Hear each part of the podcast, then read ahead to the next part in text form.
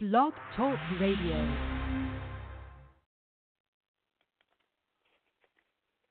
The B-I-B-L-E, that's the book for me. The B-I-B-L-E,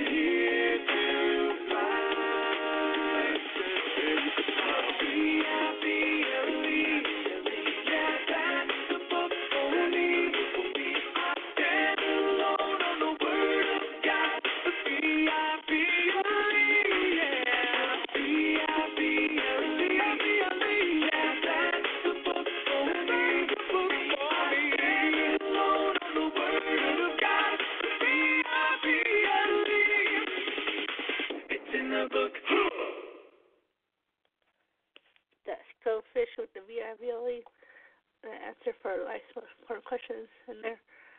And you're familiar with Control Truth Be Told Radio. And we get started with the lesson. The lesson here is Sanctification Believers Transformation Part 2. The following sermon is by John MacArthur, pastor, author, and Bible teacher with Grace to You. If you've never connected to Grace to You, we want to send you a free book by John called None Other Discovering the God of the Bible.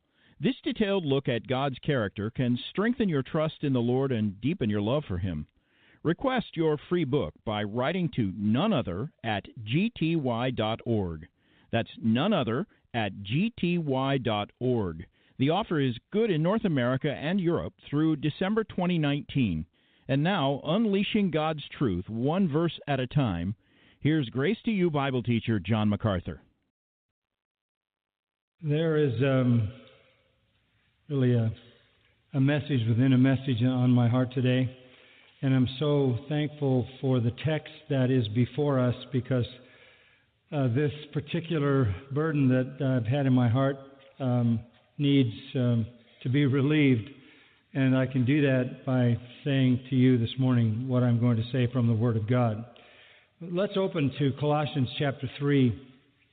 And I, I want to set the context for this because I, I have the feeling that this message might uh, get uh, sort of spread around, and I, I want a full context for the particular emphasis. So I'm going to read the opening 15 verses of Colossians 3, just to set it in your mind, and then make a few comments uh, before we get to the heart of the Word of God for us today.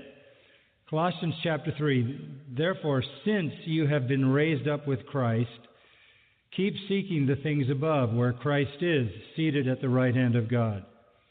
Set your mind on the things above, not on the things that are on earth. For you have died, and your life is hidden with Christ in God. When Christ, who is our life, is revealed, then you also will be revealed with him in glory. Therefore, consider the members of your earthly body as dead to immorality, impurity, passion, evil desire, and greed, which amounts to idolatry. For it is because of these things that the wrath of God will come upon the sons of disobedience. And in them you also once walked when you were living in them. But now you also put them all aside anger, wrath, malice, slander, and abusive speech from your mouth. Do not lie to one another, since you laid aside the old self with its evil practices, and have put on the new self, who is being renewed to a true knowledge according to the image of the one who created him. A renewal in which there is no distinction between Greek and Jew, circumcised and uncircumcised, barbarian, Scythian, slave and free man but Christ is all and in all.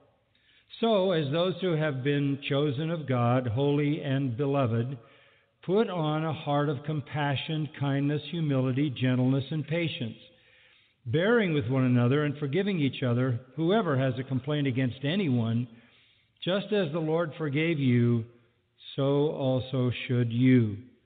Beyond all these things, put on love, which is the perfect bond of unity let the peace of Christ rule in your hearts, to which indeed you were called in one body, and be thankful. This is a chapter that directs our attention to sanctification. To sanctification. That is the doctrine in which we live our Christian lives.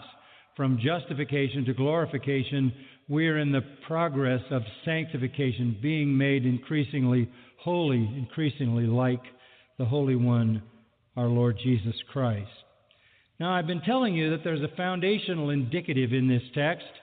That is the foundational premise, and it's in verse 1 since you have been raised up with Christ.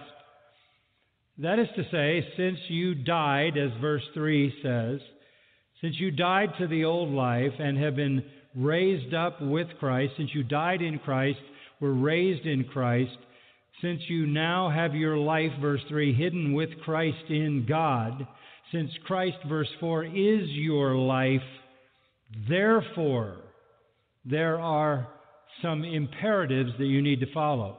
So you have this powerful indicative statement of fact since you have been raised up with Christ. You have died with Christ. This is reiterated in verses 9 and 10 again. Verse 9, you laid aside the old self with its evil practices and have put on the new self, who is being renewed to a true knowledge according to the image of the one who created him. That's a fact. You died with Christ, you rose with Christ, and in so doing, you laid aside the old self, and you now are a new person. There's another statement about this in terms of an indicative, and that's in verse 12.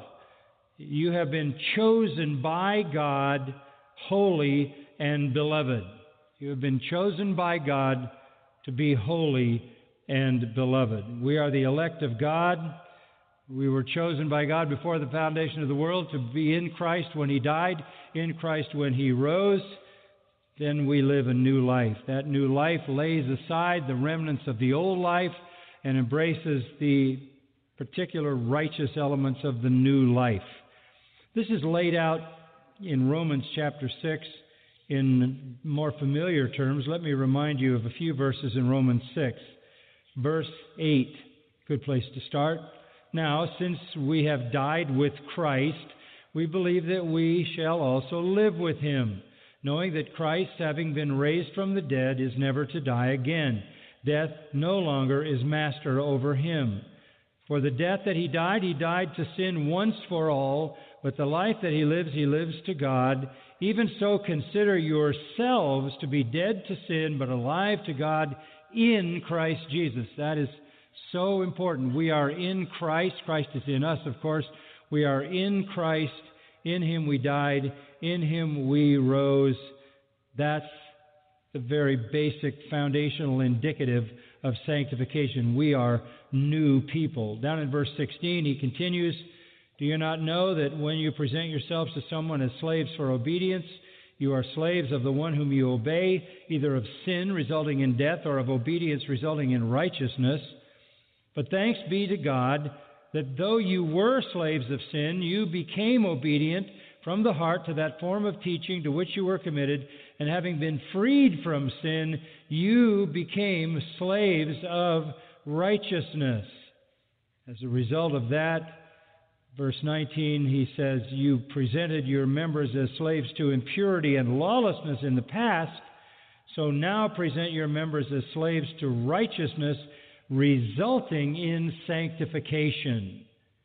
Down in verse 22, now having been freed from sin and enslaved to God, you derive your benefit. What is it? Resulting in sanctification and the final outcome, glorification or eternal life. These are statements of fact about believers. We have been raised with Christ because we died with Christ. As such, we have laid aside the old self and put on the new self. We are the ones chosen by God for holiness as His beloved. Now, that leads to a lot of imperatives here consider, put aside, put on, put off, let peace rule, let the word of Christ dwell in you richly. There's a lot of imperatives. Every command here is based on the fact that we are new creatures. This is the reality of sanctification.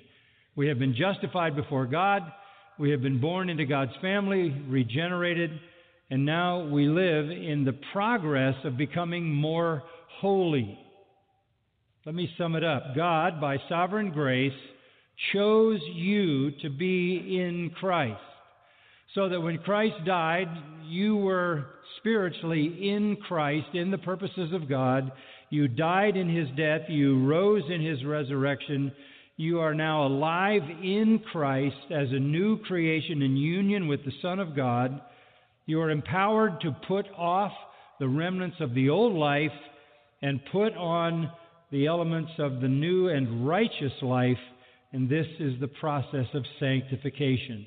It is putting off and putting on. It is progressively the work of the Word and the power of the Spirit conforming you more to the image of Christ. Now, Scripture is clear that this is a command for us to be sanctified. 1 Thessalonians 4 3. You ought to mark that down. This is the will of God, even your sanctification. Plain and simple. This is the will of God, even your sanctification. God's will is that you be sanctified. This is God's plan. This is God's purpose. This is God's design. Now, that means that anybody in ministry has that as an objective. If you're shepherding the flock of God, if you're feeding the flock of God, if you're pastoring God's people, if you're a preacher, this is what you are called to do to aid God's people in that sanctifying process. The Word and the Spirit does the work, but you are the one who has the responsibility to distribute the Word so the Spirit can use the Word for the sanctification of God's people. That's what faithful pastors do. Let me show you some illustrations of that. Go back to Colossians 1 for a moment. And here you have at the end of chapter 1 the Apostle Paul talking about his goal, his purpose with God's people. Verse 28 We proclaim him, that is Christ, who is mentioned in verse 27.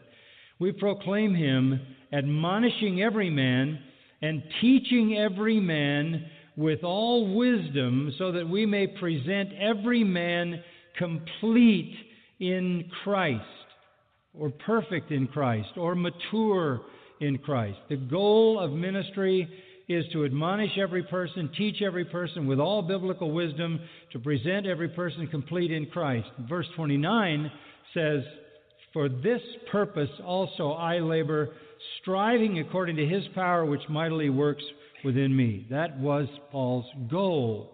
He was working to the point of sweat and exhaustion to see the people of God made mature in Christ. He had a companion, by the way, when he wrote Colossians. He refers to him in chapter 4. You can look at chapter 4, verse 12. A man by the name of Epaphras, who was actually a member of the church at Colossae. And so Paul gives a brief report about Epaphras. He is a slave of Jesus Christ, as is Paul.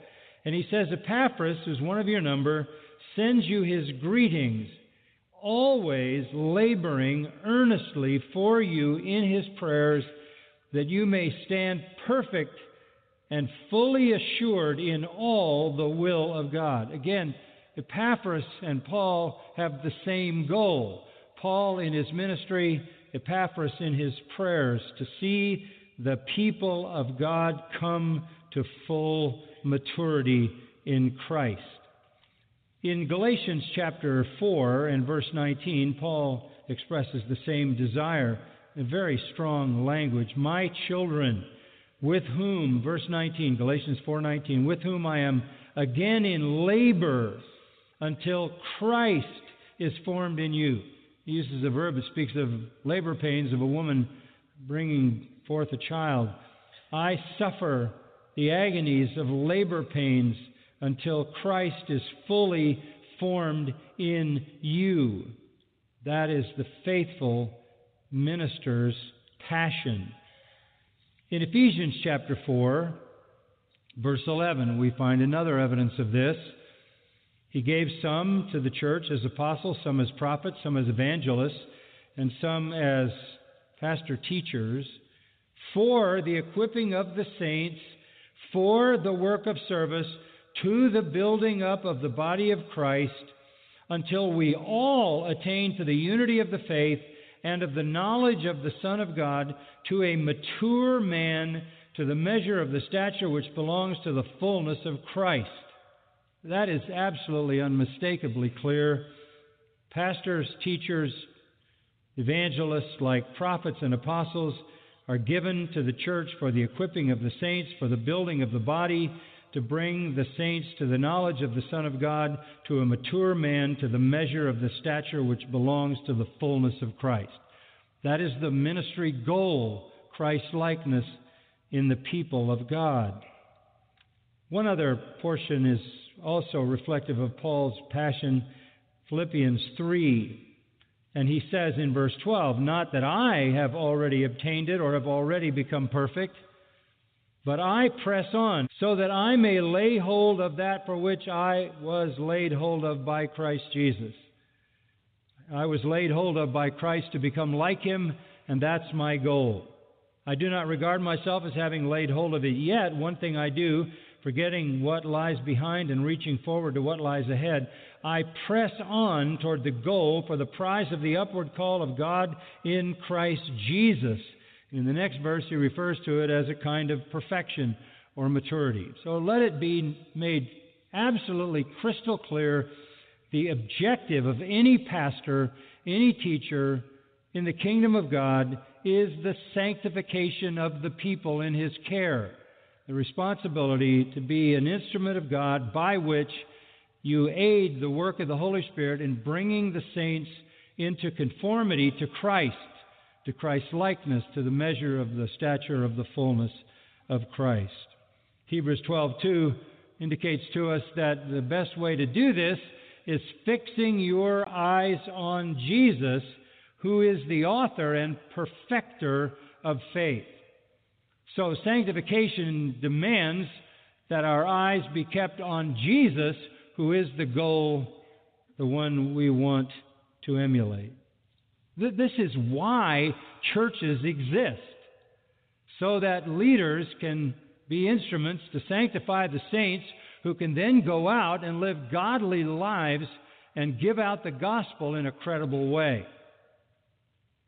I have been pointing out the fact that in the kind of current pop culture Christianity, there is very little interest in sanctification.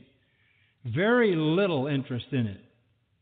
I heard one very, very popular pastor recently say, as soon as you come to Christ, you need to get out of this church. It's not for you.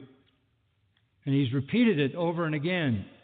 He doesn't understand what his role is, he doesn't understand what the church is, and he doesn't understand what the purposes of God are the work of the Holy Spirit and the work of the Word. But that's kind of pop culture Christianity. Little interest in sanctification, little interest in holiness, little interest in maturity, little interest in Christ likeness.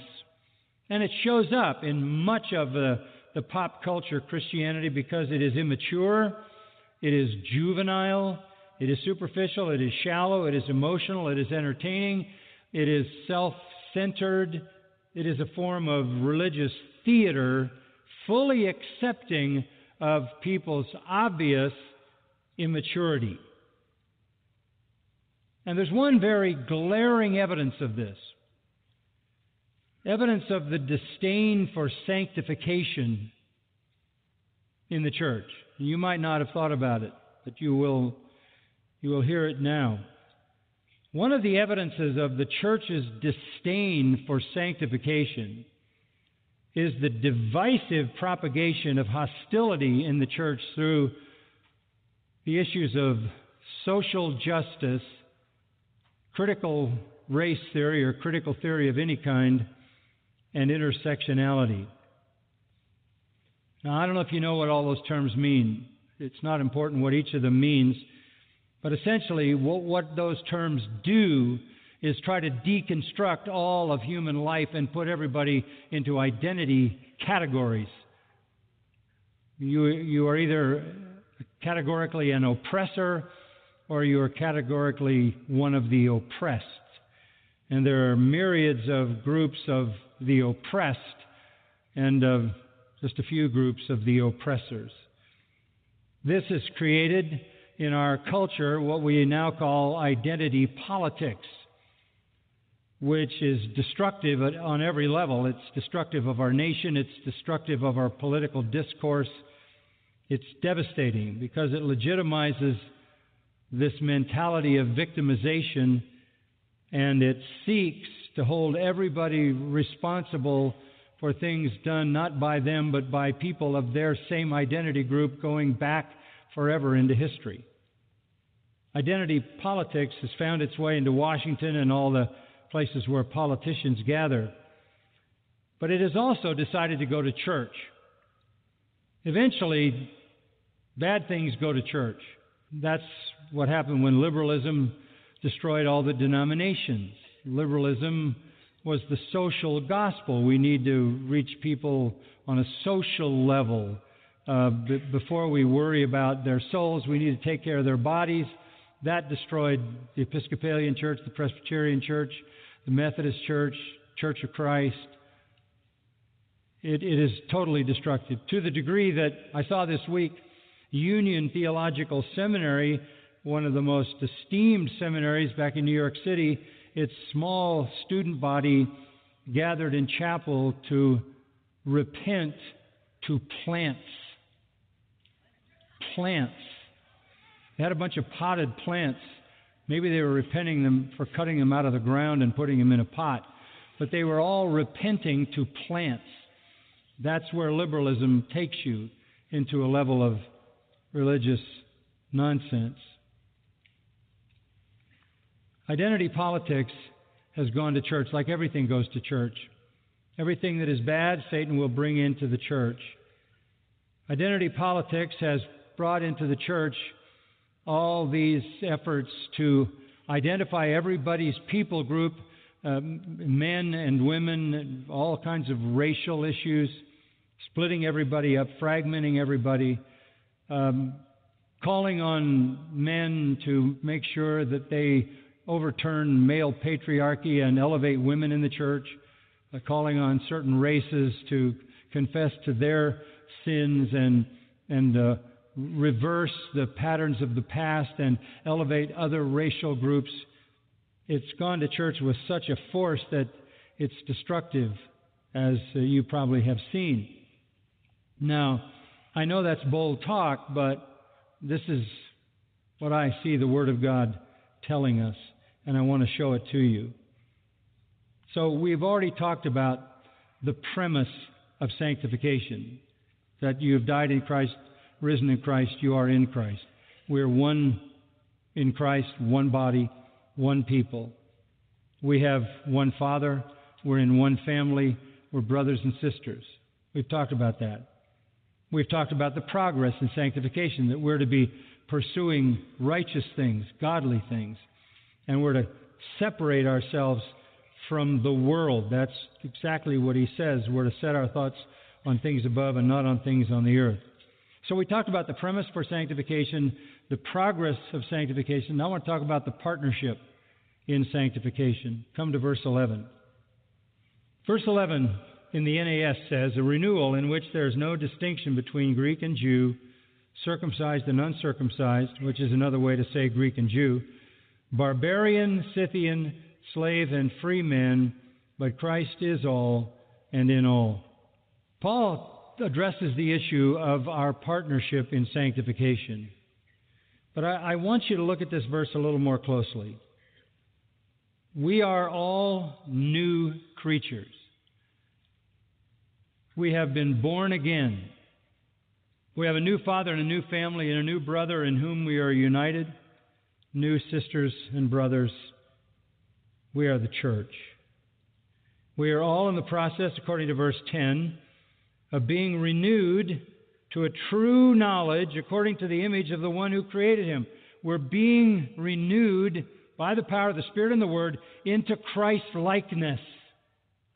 Into Christ likeness. This is our objective.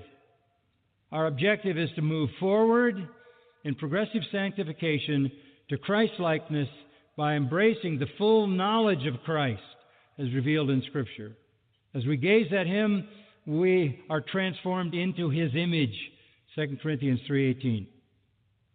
But I want you to look at verse 11, and I want to. You'll notice there that if you have an NAS, maybe other translations, there are several words in italics, which means the translators added those to make things clear. But, but I think while those things are helpful to some degree, it's more helpful to go back to the original text.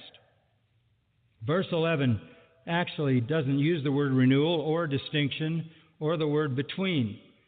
It literally, if you translated it, in which there is no Greek and Jew, circumcised and uncircumcised, barbarian, Scythian, slave and freeman. There is no. This is a very interesting little Greek phrase, uk eni. Uk eni. Not there not present, not in, not existing. Very strong language. Very strong language. We are involved in a new self according to the image of the Lord Jesus Christ Himself, in which there is no Greek or Jew circumcised or uncircumcised, barbarian, Scythian, slave, and free man, but Christ is all and in all. Distinctions don't exist. They don't exist. The same little two words in the Greek is used in 1 Corinthians 6 5, translated not among you. Not among you. It's used in James 1:17 where it says um, every good and perfect gift comes down from the Father of lights in whom there is no change. Not change. Doesn't exist in God. There's no variableness or shadow of turning.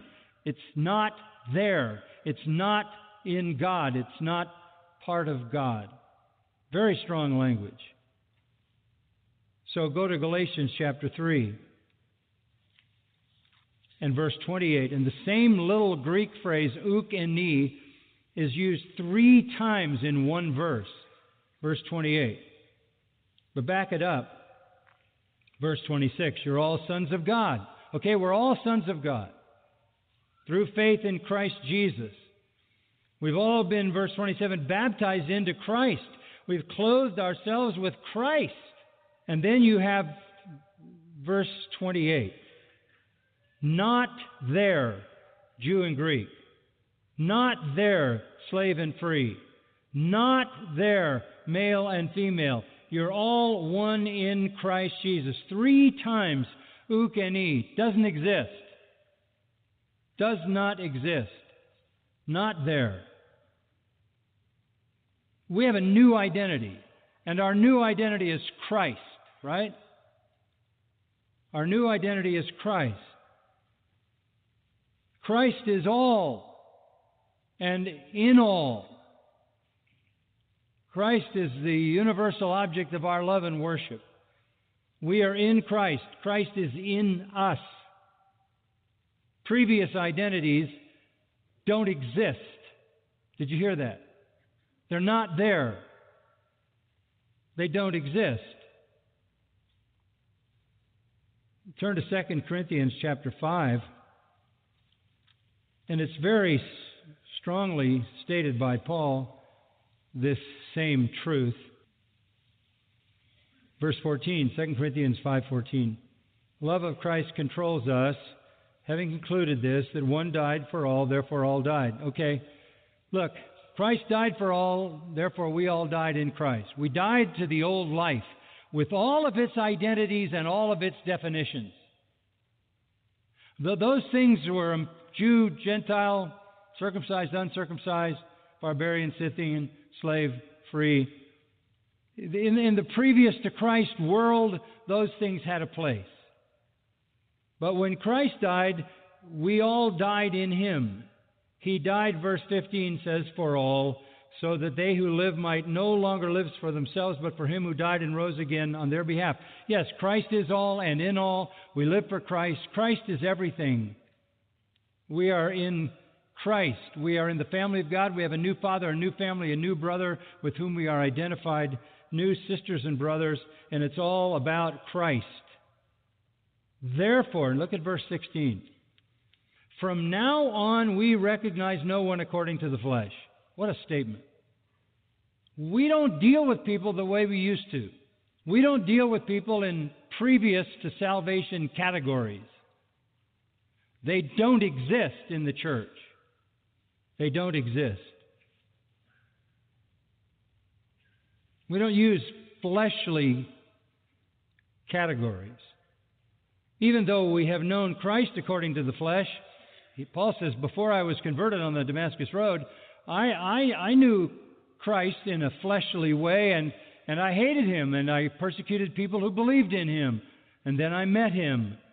And now he says, I don't know him in this way any longer. I know him on a spiritual plane. I once knew him as one I hated. Now I know him as my Lord and Savior, whom I love. I once knew Christians as those who I persecuted, and now I don't know them in the flesh anymore. I know them in Christ. This is because, verse 17, if anyone is in Christ, he is a new creature. The old things, what do you mean the old things? The old identifications. They're gone. They're passed away. Everything has come new. Paul is so transformed that he has lost all of his original hatred for Christ and all of his very vicious prejudice against Christians. His view has changed dramatically. He loves the one he hated and loves the people who love the one he hated. Everything changes. As newly created children of God, created by our Heavenly Father spiritually, put in His family, we don't see each other in human categories anymore. That's not how we define our people. We're all one in Christ. As Christians collectively, we, we put aside the old ugly sins of social prejudice, resentment, jealousy, hatred, racism, or whatever. They don't exist. They're not in the church. I know there are a lot of people who are interested in all that ancestry stuff. But we just trace ours back to Christ, back to the new creation. Now, please understand this. This is jolting stuff. This is shocking, startling truth to the ancient world. Because Jews and Gentiles were very, very separated circumcised and uncircumcised. And barbarians and Scythians, and I'll say more about that, were very, very hostile toward each other. And slaves and free men were categorically in completely different worlds. In the ancient world, it was that way, and it's always been that way, and it's still that way now. What a world we live in. So much, so much social hatred, ethnic hatred, separation over religion, education, economics. There are so many ways people get divided up, even fashion, music. The whole world is just fragmented with hatred. Always has been, always will be. Resentment, prejudice, scorn leads to conflict, leads to violence, leads to crime, leads to destruction, leads to war. It's ubiquitous. It's going on all the time. We can't settle this world down and make them get along, can we?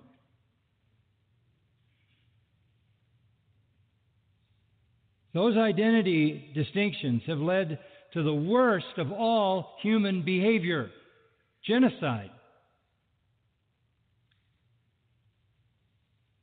Such divisions are so common that even a small little group of teenage kids think it's noble for them to hate some other small little group of teenage kids because they don't like the way they dress. This is so profoundly etched into the fallenness of man that we can't overcome it. But the groups themselves think it's a kind of a virtue to hate their enemies. Even the Jews thought it was a virtue to hate their enemies. Salvation comes along, and now a Jew and a Gentile are in Christ, and they're one. An uncircumcised and a circumcised person are one, and before, no connection. A barbarian and a Scythian are one, and a slave and a free man are one. There's no more animosity. There's no more categories. There's no more racial groups. There's no more ethnic groups. It's all irrelevant.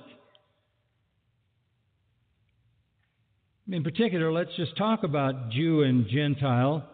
Ephesians chapter 2, we know the Jew and Gentiles hated each other. The Jews, I suppose you could say, had a reason to hate because they were basically attacked and assaulted and killed so often in Old Testament history by Gentile nations. They, uh, even in modern times, have, have been assaulted, as we know, the horrible Holocaust and attempt at genocide. And even now, they have enemies surrounding them in the Middle East. Non Jewish enemies have made life miserable for Jewish people.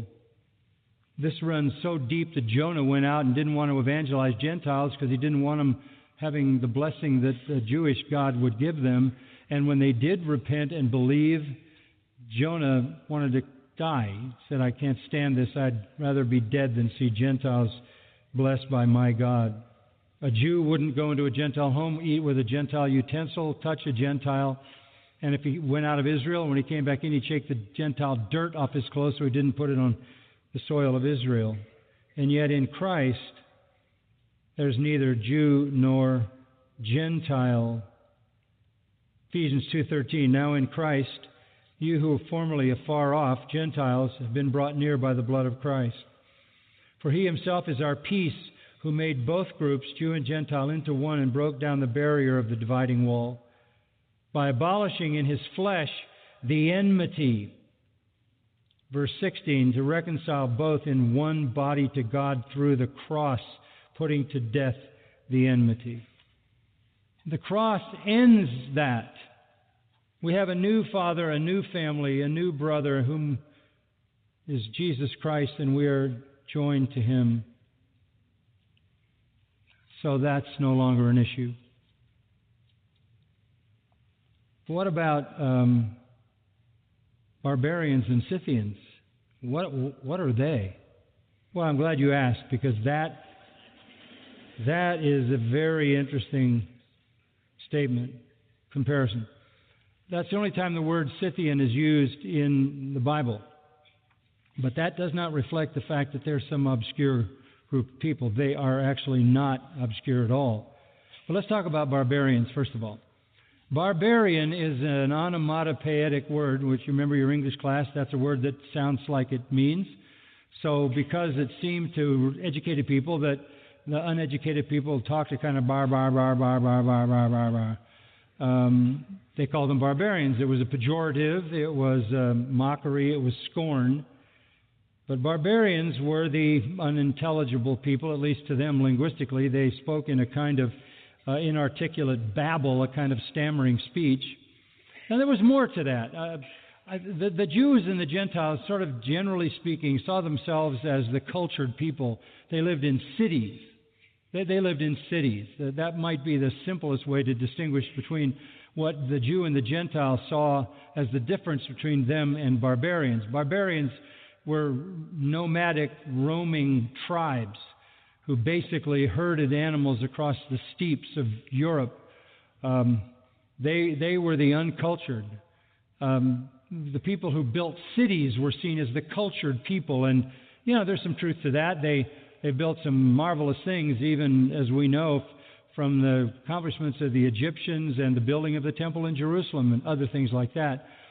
There were certain civilizations that advanced more rapidly in metallurgy and building, and they were they were seen as the educated people. They had reduced their, their language to writing, for example, and they had written many, many things. We have many things written by the more cultured ancients. Barbarians, not so. Barbarians were these nomadic, roaming people who were feared by most people because they were so different and so unknown. People saw them as subhuman, educated people Cultured people saw them as subhuman, low life people. And they wouldn't imagine that they would have any kind of social connection with a barbarian. It would be impossible in their minds. But this isn't a comparison between the Greeks and the barbarians. This is between the barbarians and the Scythians. So, who in the world are the Scythians? The British Museum has done a lot of work on the Scythians. You may not have heard of them, but um, you can Google it sometime, not now. Um, but fascinating, fascinating people. They basically were so extensive that they ran all the way from China to Eastern Europe. Massive, massive land mass sweeping from China through India through Russia, even through um, Afghanistan, Kazakhstan, through Russia, the Balkans, all the way into the Middle East and beyond. Powerful, powerful collection of tribes. They appear to have been Iranian people by origin from the area of Iran. They grew very powerful militarily, very uncouth, very uncultured, very dangerous, very deadly. And so their group began to grow by collecting other tribes. So they became a collection of tribes. It was either join them or get killed by them. So the Scythians became a massive, massive horde of people who roamed across the steppes of uh, Siberia and Russia and sweeping all the way, as I said, from China to the to the Balkans. Um, they are called in some ancient uh, writings horse lords because they had developed horses beyond apparently anybody in that time. The breeding process, and they had turned horses into fighting machines, war machines. There, they also had chariots that these horses pulled. They were master breeders and trainers of these kinds of war horses. Um, there are all across the, the frozen tundra of Siberia and sweeping across the plains of Russia um, there are burial mounds that basically were put there by the Scythians. Now they they run from 900 BC to about 200 BC. That's a long time, a long time of growing power. In the seventh century, they conquered the Middle East. They were very, very fearful people. In those burial mounds, which have been now uncovered, about 300 years ago, they started digging up some of those burial mounds. They find bows and arrows, they find axes, they find daggers, they find swords, and they, these, some of these battle axes are terrifying to see. They had war instruments because they were a warring group. They are forefathers, according to some, of the Huns, like Attila the Hun, and the Mongols, also people who were very dangerous. Apparently, after all the discovery that's been made, we know now they had no writing. They had not reduced their language to writing. There is nothing written. They had magnificent art, particularly certain animals that they depicted, and they did it in gold. They found a lot of gold art. They found mummies, mummies so well preserved that they found out that most all of the men and women were tattooed all over their entire body with images of the same kind of animals that was in their art, which means that they were animists. They were worshiping these animals that they depicted on themselves and in their artwork. They were then pagan as pagan gets and godless. They terrified all the tribes around them who couldn't withstand them. They were vicious and they were deadly. Herodotus, a Greek historian from the 5th century, has said a lot about them, and these writings are interesting. Herodotus said, and I quote the translation, they invaded and all the land was wasted by reason of their violence and their arrogance. They drank the blood of the first enemy killed in battle. They made napkins of scalps and drinking bowls of skulls of the slain. Vicious, terrifying, terrifying people. They were such powerful people and such uncouth and fearsome people that some of them became bodyguards in the Roman Empire, functioning as sort of personal police. Herodotus also said, I thought this was interesting, they had the most filthy habits of anyone and never washed with water. Hmm, that too. That might be the final straw. So they weren't just barbarian. They were the worst of the worst of the worst of the worst. But in Christ, there's no barbarian and no Scythian. You might have been a barbarian whose tribe was decimated. You might have been a barbarian whose ancestors were decapitated and their skulls made into drinking bowls for the Scythians. You might have been a barbarian group that were pounced upon by them, and uh, the blood of your parents they drank. But if a Scythian and a a barbarian whom a Scythian had conquered came to Christ, they don't exist. There's no reparations, folks. There's no distinction. In Christ, it doesn't exist. The most filthy, wicked, violent person possible would be a Scythian. By the time Paul writes in the first century, they're almost gone they assimilated and they're almost impossible to find by the second century AD. They had disappeared, but the term was still um, basically a symbol of the worst kind of humanity. In the first century AD, Josephus, the Jewish historian, said the Scythians delighted in murdering people and were no better than wild beasts. Even Tertullian, the early church father, couldn't resist using them as an illustration when he was tackling Marcion the heretic. He was trying to think of the worst possible thing he could say about Marcion, the most fitting insult he could give to Marcion the heretic, and this is what he came up with. He was more filthy than a Scythian. Might want to use that sometime.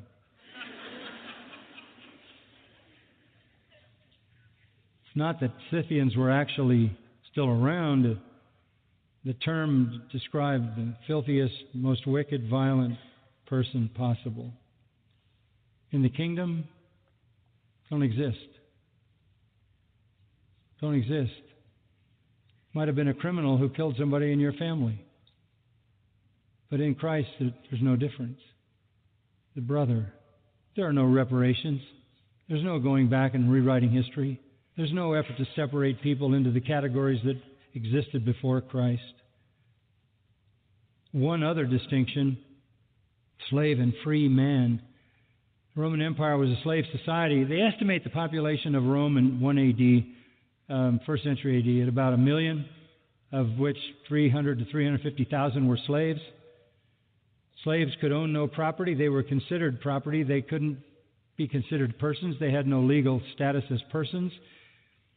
Um, slaves basically were subject to physical punishment, sexual exploitation, torture, and even execution.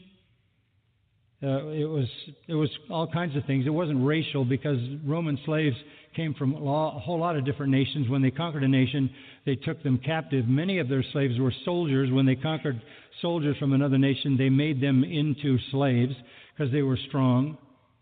Now, that was a problem because as they conquered more and more nations and had more and more soldiers who were slaves, they had slave rebellions, and those slave rebellions were formidable because the people engaged were soldiers. The last of those being the famous rebellion of Spartacus. So they came from many nations, it wasn't a particular group. Uh, Romans could sell themselves into slavery, debt slavery, until they earned up their debt. Parents who were poor and destitute could sell their children into slavery. But while there was no real ethnic distinction in slavery, there was a social distinction. You were owned. You were a living tool. You were an instrument if you were a slave. You were nobody. You weren't even a person. But in Christ, those, those distinctions don't even exist. When Onesimus went back to Philemon, Onesimus had been his slave, Philemon the master he went back as his brother. Why? Why are these distinctions gone? They're gone. They don't exist. They're not there. That's the Greek language. They are not there. Three times it says it in Galatians 3:28 and it adds male and female. Those are not distinctions we should be dealing with. They don't exist in the spiritual realm. Why? Because all that matters is Christ is all and in all.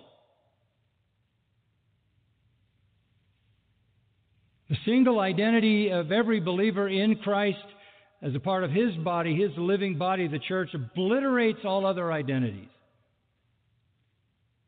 Now, let me be clear. All the critical race theory, social, in, social justice, intersectional victimhood is of the world and the kingdom of God has no place in the church.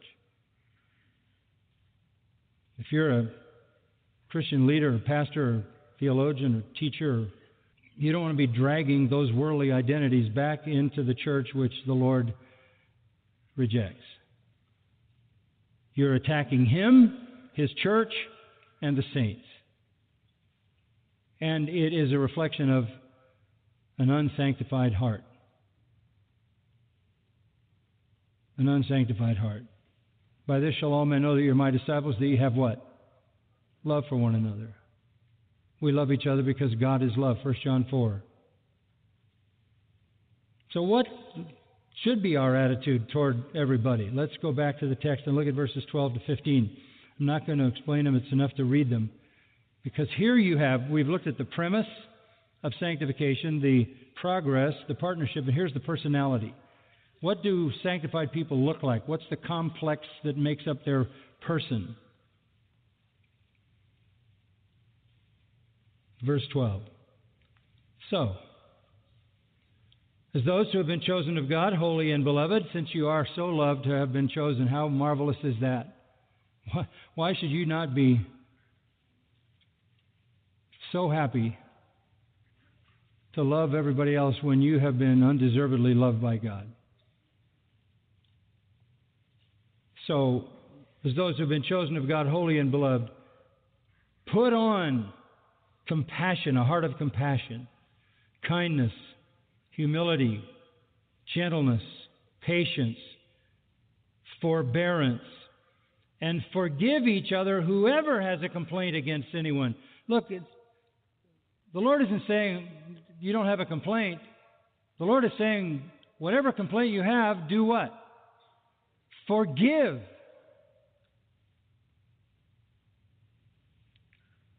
Just as the Lord forgave you, so also should you. If you can't forgive, then Matthew 18 says you're like the man who was forgiven a, a debt he couldn't pay and then went out and strangled somebody for a minor debt, and the Lord sent the punishers to punish him. To be able to receive forgiveness from God and not give it is wicked. Wicked. So, beyond that, verse 14, put on love which is the perfect bond of unity. Then, verse 15, let the peace of Christ rule in your hearts, to which indeed you were called in one body. He keeps going back to that, doesn't he? Why, why would you reinvent these identities when you're one body? They don't exist, and they won't be an issue to you if you are defined by compassion, kindness, humility, gentleness, patience, forbearance, and forgiveness. And I can show you Bible verses that point every one of those virtues as a characteristic of Christ himself. Was he not compassionate, kind, humble, gentle, patient, forbearing, and forgiving? Yes, each one of those is a virtue of Christ. Be like Christ. And then wrap yourself up, verse 14. Wrap yourself up in love which is the perfect bond of unity. Wrap yourself up in love. And then verse 15 let the peace of Christ rule in your hearts, to which indeed you were called in one body, and be thankful. The capstone be a peacemaker and just live in thankfulness, right? Just be thankful. Ingratitude is ungodly. Ingratitude is pagan. Any kind of ethnic division is sinful. But in the church, to try to legitimize it is to attack the church. It's an unsanctified act. It is not the wisdom that comes down from above the wisdom that comes down from above is James 3:17, pure, peaceable, gentle, reasonable, full of mercy, good fruits, unwavering, without hypocrisy, and it makes peace. The demonic wisdom is jealousy, selfish ambition, and where that is, there's disorder and every evil thing. The church should be marked by the wisdom that is from above. You know, we've been so blessed here at Grace Church. I I love to come to a new members list and on a Sunday night and I, I, I look at all these names and I, I can't pronounce half of them. And I always say, Thank you, Lord, this is the church. This is the church. They're in Christ. Christ is in them. I don't really care what your ethnic background is, what your social story is. It doesn't matter to the Lord. It doesn't matter to me. It doesn't matter to us. What your economics are, what your education is. It doesn't matter what crimes you may have committed in the past.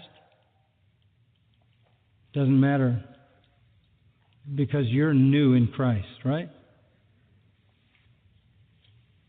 This is God's family, and those distinctions do not exist. To artificially create them is an unsanctified act of attacking the work of Christ in His church. Let's pray. Father, we are again grateful that we can open your word and all confusion disappears. So much talk, so much ink spilled, so much dialogue, conversation,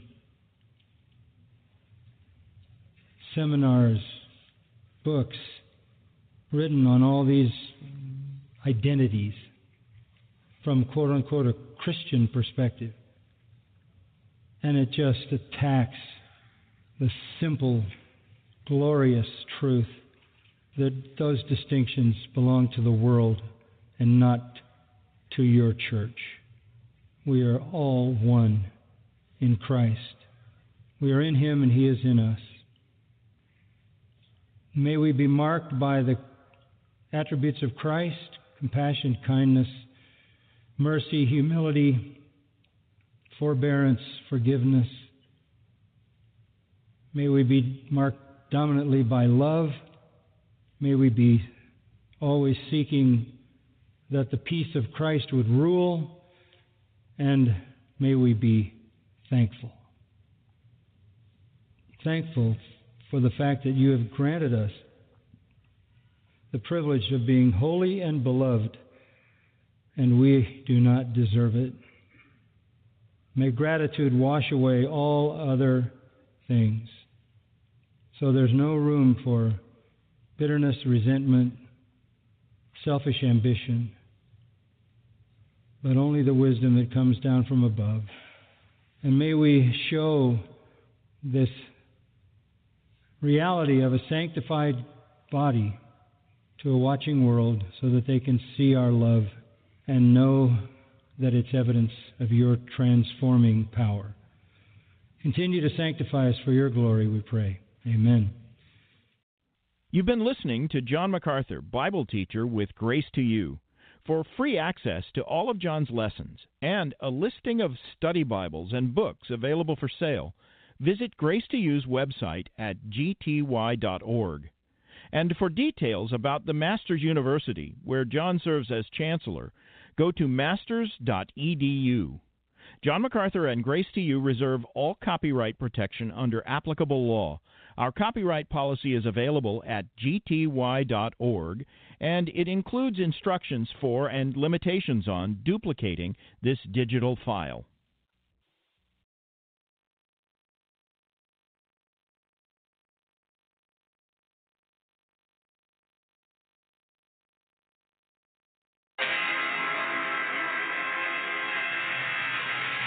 Let me start this off with a hallelujah to Jesus, the sovereign ruler. This is not a rumor, got the truth, so we about to school you. Check out a style maneuver, shout it to you like the loudest Rupert Christ brought us up from out the sewer. We don't have to doubt the future, crafting our verses as we bask in his worship. You asking the purpose, partly to snatch cats from the furnace. Through Jesus' extravagant service, immaculate purchase, he was smashing the serpent, and we only scratching the surface. He's the seed that was conceived in the womb of a virgin. The son emerges in the manger while the angels serenade him. It's the birth of the Savior. The greater I am became a man, came as a lamb, and would be executed to execute the plan to substitute the stand.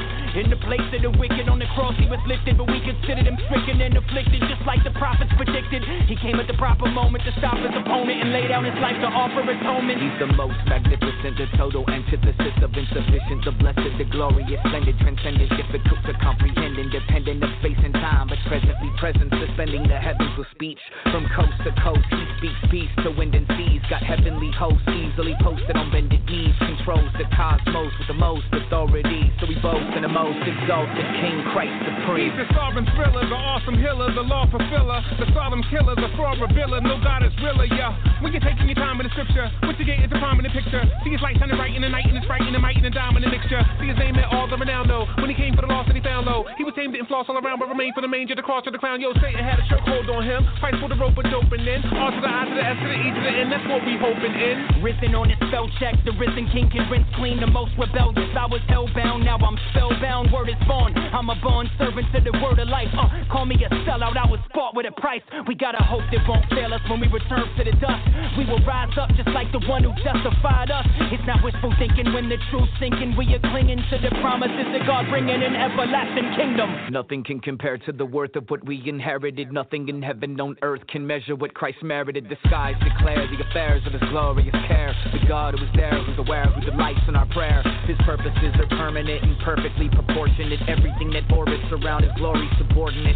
He is the most excellent one, intrinsic, infinite son, preeminent, the name par excellence, prenom phenomenon. He's beyond phenomenon. You see, the father of cosmology, the abba of astronomy. He's potter, we are pottery. It's shocking Jesus died for me. The father, he adopted me and constantly provides for me. Whether or not I got you gotta see his odyssey from sovereignty and lottery to poverty and robbery to resurrected bodily apocalyptic prophecy. He's stopping all the mockery and scholarly snobbery that don't acknowledge him properly. You ought to be on bended knee before the preeminent. It's awfully arrogant to reject him to your detriment. Study the development from Old to New Testament. You'll find a theme that's prevalent from age to age. It's relevant. Christ is on its center stage. Forget religious sentiments that center on man. But something less is what you're settling. He is the most excellent, exercising benevolence and blessing a remnant with the benefits of his inheritance. Yeah, the sin of sinners that separated and segregated, that severed the relations between man and his maker, and placed Christ on his costly cross and compensated his life, death, and resurrection, emancipated and gave us freedom from it all, freedom from the effects of the fall, freedom from Adam and Eve in the Garden of Eden, and from the law. So the saints stand and applaud his grace and glorious cause with hands raised, praising his name, singing glory to God.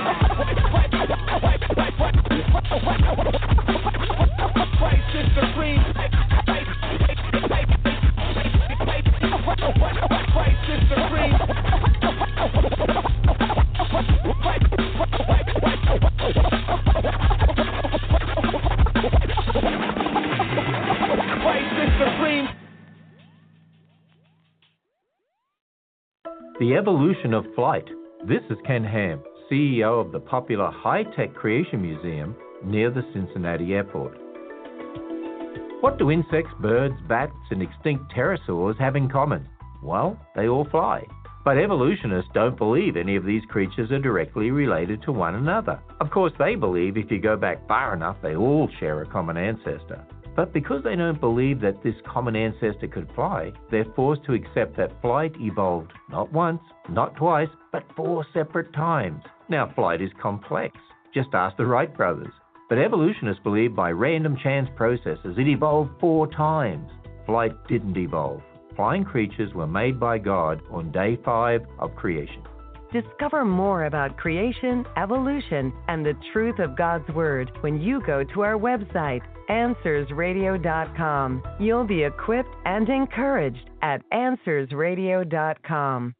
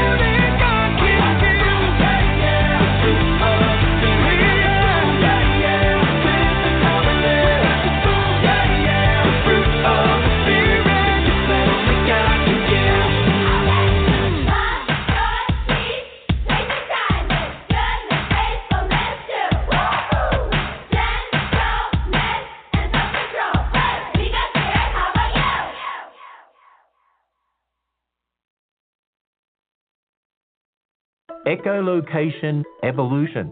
This is Ken Ham, a publisher of the award winning magazine for the family called Answers. Echolocation is used by some mammals and birds to find their way or hunt for food. Now, the animal calls out, and the echo of their call allows them to locate objects.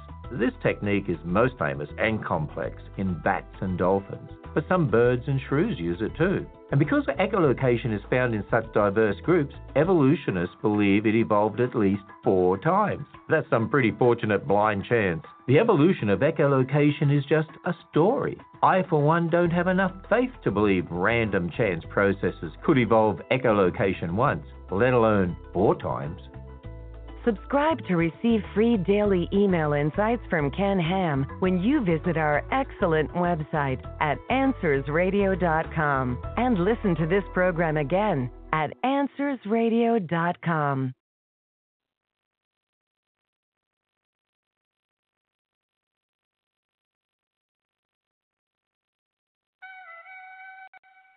Hey yo, they said it was over, man. They said it was over. But it ain't over. We just getting started. Yo, 7,000, we all at. Let's go! Stand up, hands up. If you truly love the Son of Man, trust. Jesus is alive and his people he'll revive. And his fame is going to spread across the land. What's up?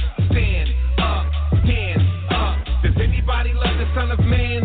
Trust. Jesus is the King, so his people we will sing and forever say, Worthy is the Lamb. What's up? Surprise, no surprise, I'm back in your with Jesus, his death, burial, and resurrection. More power than gravity, his knowledge and strategies confound the academy. Bow to his majesty, he paid sin salary, took up blame on Calvary. Those who love his name spread his fame is the policy. All eyes on the matchless price of his sacrifice. Let's prize our master Christ and rise in the afterlife. What, did we forget about the holiness of God or something? Did we forget that God owes us a ride or something? See the snake bruise when Christ came to save dudes who hate truth. The gospel is not fake news. Our debt is sin, the gospel sweeter than it's ever been. Ain't nothing changed, let us in, we got the medicine. It's still human emergency, the serpent attack. You think Jesus can't save? That's alternative facts.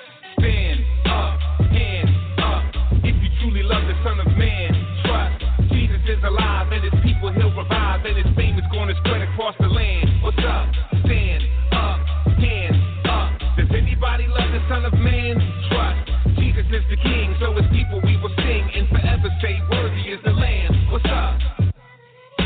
And listen to my composition. Lots of rhythm, but not traditional, kinda different. The God's consistent, no contradiction, my proposition. Through crucifixion, he mocked and crippled his opposition. It's not some fiction, I'm spitting, the Son of God is risen. And my incentive for godly living is I'm forgiven. Jesus came to unlock the prison, and through the Spirit, he brings a new birth like an obstetrician. At times I listen, a lot of Christian hip hop is missing. The proper vision is my suspicion, we dropped the mission. Not to this, but the word of God, is it not sufficient? The doctrine is that the gospel fixes our shot condition. God the Spirit supplies conviction through proper diction. Against the backdrop of our tradition, the gospel glistens. A squad of Christians go out and witness that's God's commission. Cause Jesus Christ got the top position, no competition. Stand up, hands up.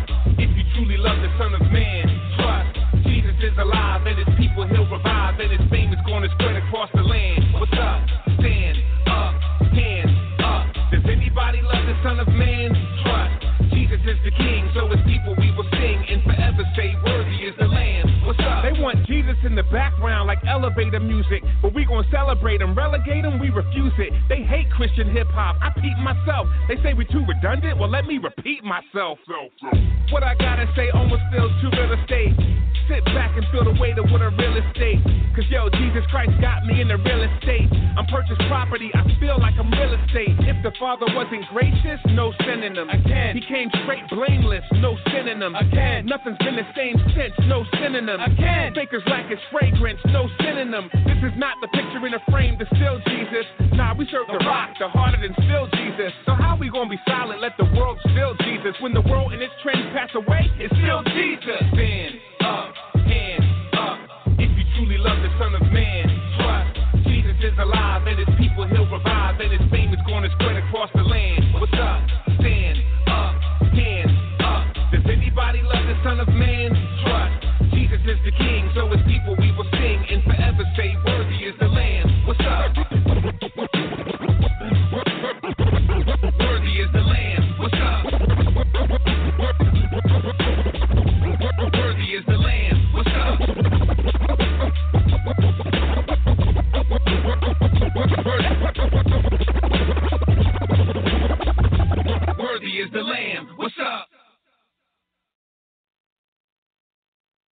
Simple to complex. This is Ken Ham, heading up the ministry that built a full size Noah's Ark south of Cincinnati. Now, evolutionists believe non life somehow became life, and life supposedly evolved multicellularity. Now, that's the ability of cells to connect, communicate, and cooperate with one another, but that's a simple version of the story. Because of how diverse life is, evolutionists are forced to believe multicellularity evolved once in animals three times in fungi and six times in algae, but they still don't really know how it happened even once. Evolutionary ideas must be accepted by faith, faith in chance random processes. Instead, place your faith with confidence in our Creator who told us in His Word how it began. Listen to this program again or view a complete transcript when you visit our website at AnswersRadio.com and plan your visit to the Ark Encounter at AnswersRadio.com.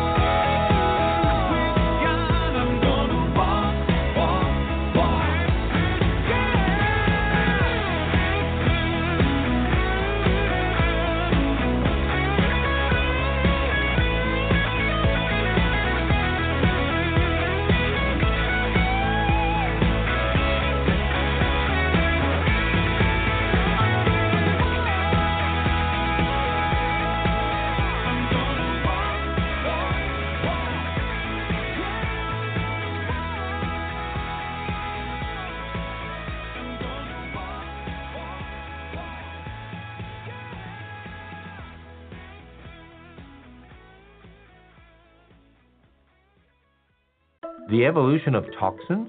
This is Ken Ham on a mission to call the church back to the authority of God's Word. Many creatures use toxins to protect themselves or to kill their prey. Now, of course, evolutionists believe these toxins evolved and more than once. For example, they claim neurotoxins evolved independently in sea anemones, snakes, scorpions, and cone snails four different times. It takes a lot of faith to believe that chance random processes produce complex features, and even more faith to believe it happened not just once, but multiple times. From a biblical worldview, an all powerful creator made all things. But in his original creation, everything was very good. There were no toxins. These are a result of the fall and the curse. Subscribe to receive free daily email insights from Ken Ham when you go to AnswersRadio.com and get equipped to challenge evolutionary ideas at AnswersRadio.com.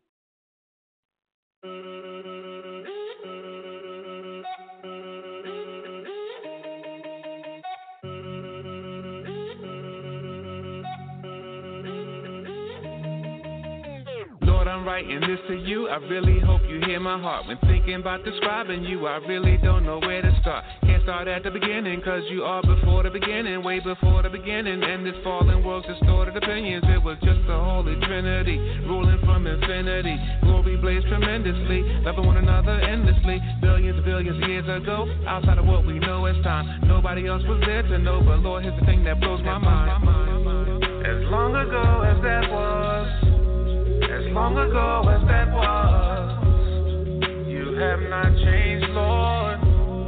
Oh Lord, Lord, Lord. As long ago, as long ago, as long ago as that was, you're still the same. You have not changed. What can that mean? But my God is immutable. Immutable, you are beautiful. You never change, Immutable, beautiful.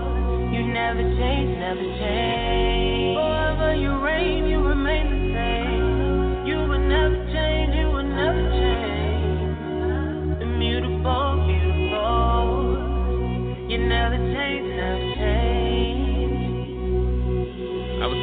Just the other day how you reign supreme by far. Not just because of what you do, but simply because of who you are. There's none like you in existence. You are God and you need no assistance. Even though we show you resistance, you sent Jesus to close the distance that existed between God and man. According to your sovereign plan, we changed many times in one lifespan. I've changed even since this song began. Lord, I'm so glad that you're not like us. All that you do will certainly last. You are the rock that we can trust. Shows us back in eternity past. As long ago as that was. As long ago as that was, you have not changed, Lord. Oh Lord, Lord, Lord. As long ago, as long ago, as long ago as that was, you're still the same. You have not changed. What can that mean? But my God is immutable. Immutable, you are beautiful.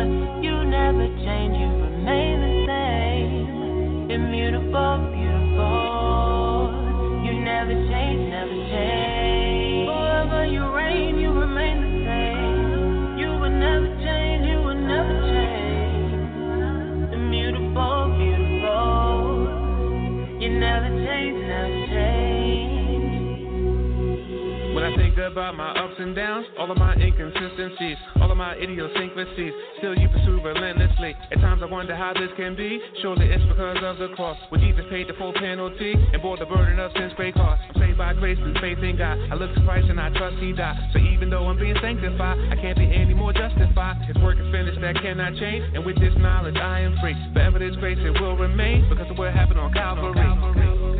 As long ago as that was, as long ago as that was, have not changed, Lord. Oh Lord, Lord, Lord. As long ago, as long ago, as long ago as that was, you're still the same. You have not changed. What can that mean? But my God is immutable. Immutable, you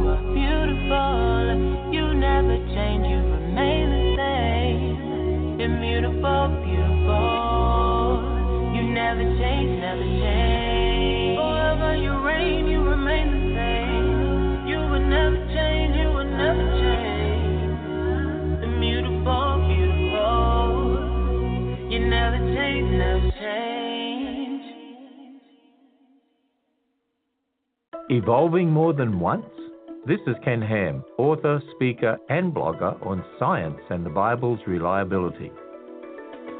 All this week, we've been looking at features that evolutionists believe evolved more than once. Features such as flight, echolocation, and multicellularity. Well, there are more features that have been hijacked by the evolution story. Evolutionists believe that the following traits evolved independently at least three times complex eyes, silk production, specialized structures for collecting nectar, and body spine.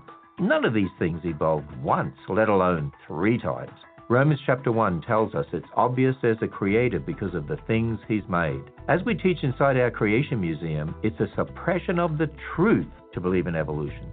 Learn more about creation, evolution, and the truth of God's Word when you visit our website at AnswersRadio.com. Get answers to your questions when you go to AnswersRadio.com.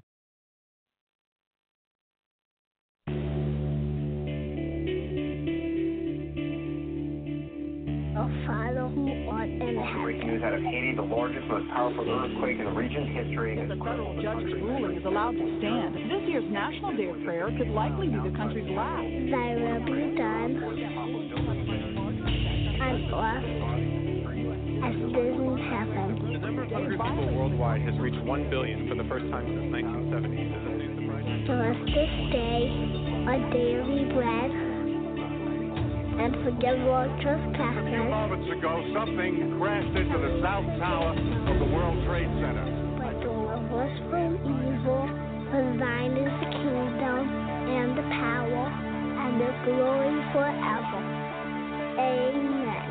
This is my Father's world, and to my listening ears, all nature sings, and round me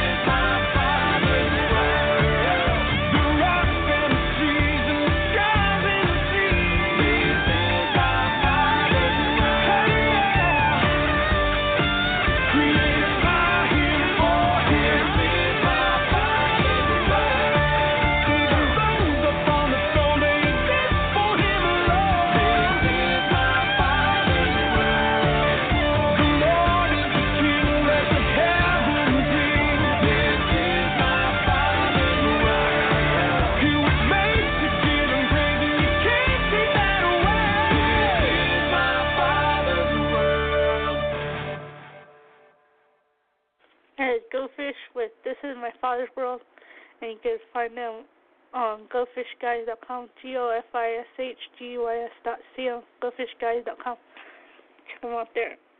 And now I'm gonna do. This is from Wretched. This is uh, their YouTube page, W R E T C H E D, Wretched, and it's called Big Questions, Short Answers. And this one's on Does God make people sit here on Truth Be? Big question Does God make people sick? Because the short answer might make you angry. Let's let the Bible speak. Verse number one, Exodus 4 The Lord said to him, Who has made man's mouth? Or who makes him mute, or deaf, or seeing, or blind? Is it not I, the Lord? Not sure how you could argue that verse away. It's very clear to me, and yet there are many more verses that make it clear God actually makes people sick. Verse number two Isaiah 45 The one forming light and creating darkness, causing wealth and creating calamity. I am the Lord who does all these. And finally, John chapter 9, his disciples asked Jesus, Rabbi, who sinned, this sick man or his parents, that he would be born blind? Jesus answered, It was neither that this man sinned nor his parents, but it was so that the works of God might be displayed in him. Does God cause people to be sick? It is not a sin for him to do so, and he has great purposes in it to cause us to look to Him for healing and hope and encouragement and comfort so that we will trust Him more. This is what the Prince of Preachers said. I venture to say that the greatest earthly blessing that God can give to any of us is health, with the exception of sickness. Sickness has frequently been of more use to the saints of God than health has. Does God make people sick? Yes, for our good, and the implications to this are many. God is in control of everything, and your health is no exception. Let that comfort you. God may use sickness in a believer to draw them closer to Himself. Don't waste your sickness. Sickness should cause believers to yearn for the day when they will have glorified bodies and sickness will be no more. Number four, while the devil can make people sick, even the devil is under God's sovereign reign and he can only make people sick whom God allows. Five, God is the good physician who can make sick and heal sick people. And finally, our good physician never administers a cup of poison to his children. In other words, he won't make you more sick than what he desires to use for his noble purposes. Big question. Does God make people sick? Short answer God controls the health of every person, and He uses sickness for His own purposes and your good, whether it be the discipline of believers, the punishment of unbelievers, or to show His power in healing. Oh, imagine my surprise that you're still here. Hey, if you'd like more Wretched, because apparently you've got enough free time, would you like this video? Subscribe to this channel and we will give you wretched till it's coming out of your nose. That is from, like I said, Wretched, W R E T C H E D, and they have a website, wretched.org. That's W R E T C H E D dot O R G. And they have a radio show and a TV show, and um, that that clip was from their uh, YouTube page. And it's a big question, short answer. Does God make people sick? If you want to look it up. And uh, Truth Be Told Radio. Going to play one from Shai Linne. This is called uh, One Day here on Told Radio.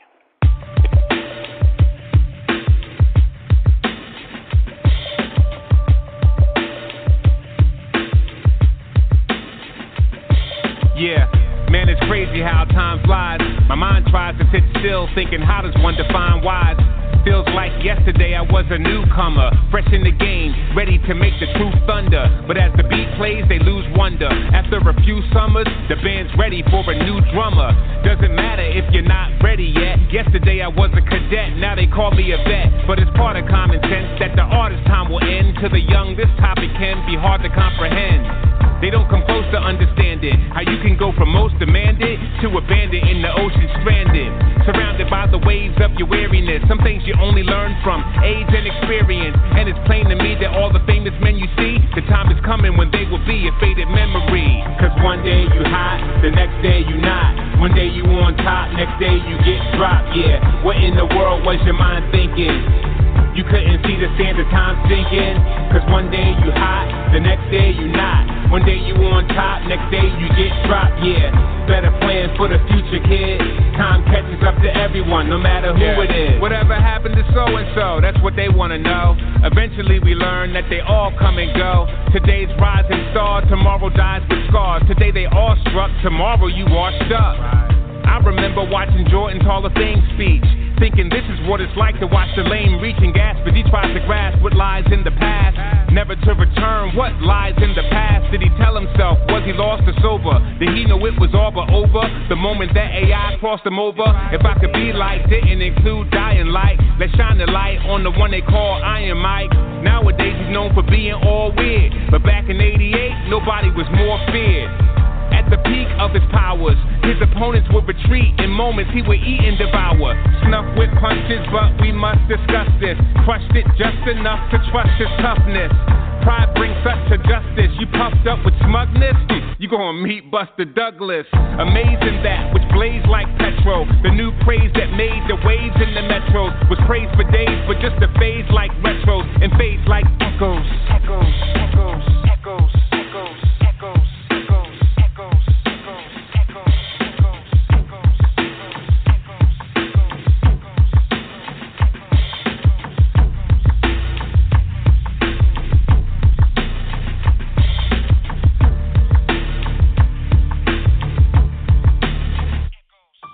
Cause one day you hot, the next day you not. One day you on top, next day you get dropped. Yeah, what in the world was your mind thinking? You couldn't see the sand of time sinking. Cause one day you hot, the next day you not. One day you on top, next day you get dropped. Yeah, better plan for the future, kid. Time catches up to everyone, no matter who it is. What I'm speaking on is seriously welcomed by the few. Even no experience to tell you that it's true. On your radio station, this won't be found on the playlist. Wisdom, the sound of the sages, resounding for ages. The older I get, I notice it. The whole of the script, hmm, it's found in the pages, the holy writ, not the cash speech of the reverend, but what a man sees under heaven. Ecclesiastes 111. No matter who you are, death aims to stop ya. Whether banker, doctor, or Frank Sinatra. Before your time is done, meet the timeless one, the dying, death defying, rising, shining sun. King Jesus astounds and amazes. He pounded the pavement to save those who were bound to their cages. So let us praise the one who made the Everglades. Our debt was paid, so in glory will never fade, never fade, never fade, never fade,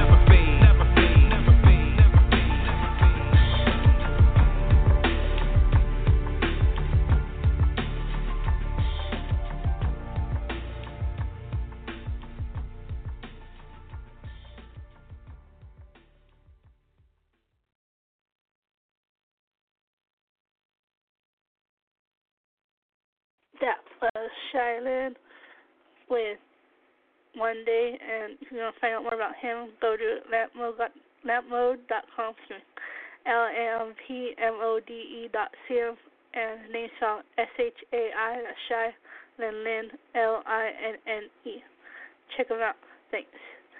And thank you for listening to Truth Be Told Radio. That's all I got for this show.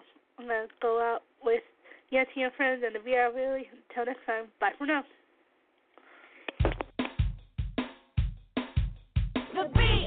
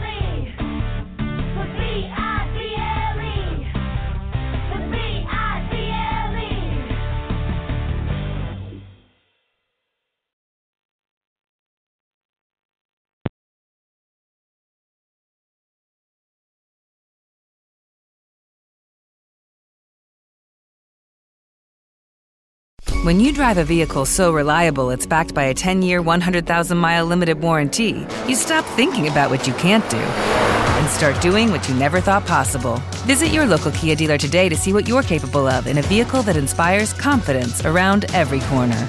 Kia, movement that inspires. Call 800 333 4KIA for details. Always drive safely. Limited inventory available. Warranties include 10 year 100,000 mile powertrain and 5 year 60,000 mile basic. Warranties are limited. See retailer for details. Judy was boring. Hello. Then Judy discovered ChumbaCasino.com. It's my little escape. Now Judy's the life of the party. Oh, baby, Mama's bringing home the bacon. Whoa, take it easy, Judy. The Chumba life is for everybody. So go to ChumbaCasino.com and play over 100 casino style games. Join today and play for free for your chance to redeem some serious prizes. chumba ChumbaCasino.com. No purchase necessary. Void where prohibited by law. 18 plus terms and conditions apply. See website for details.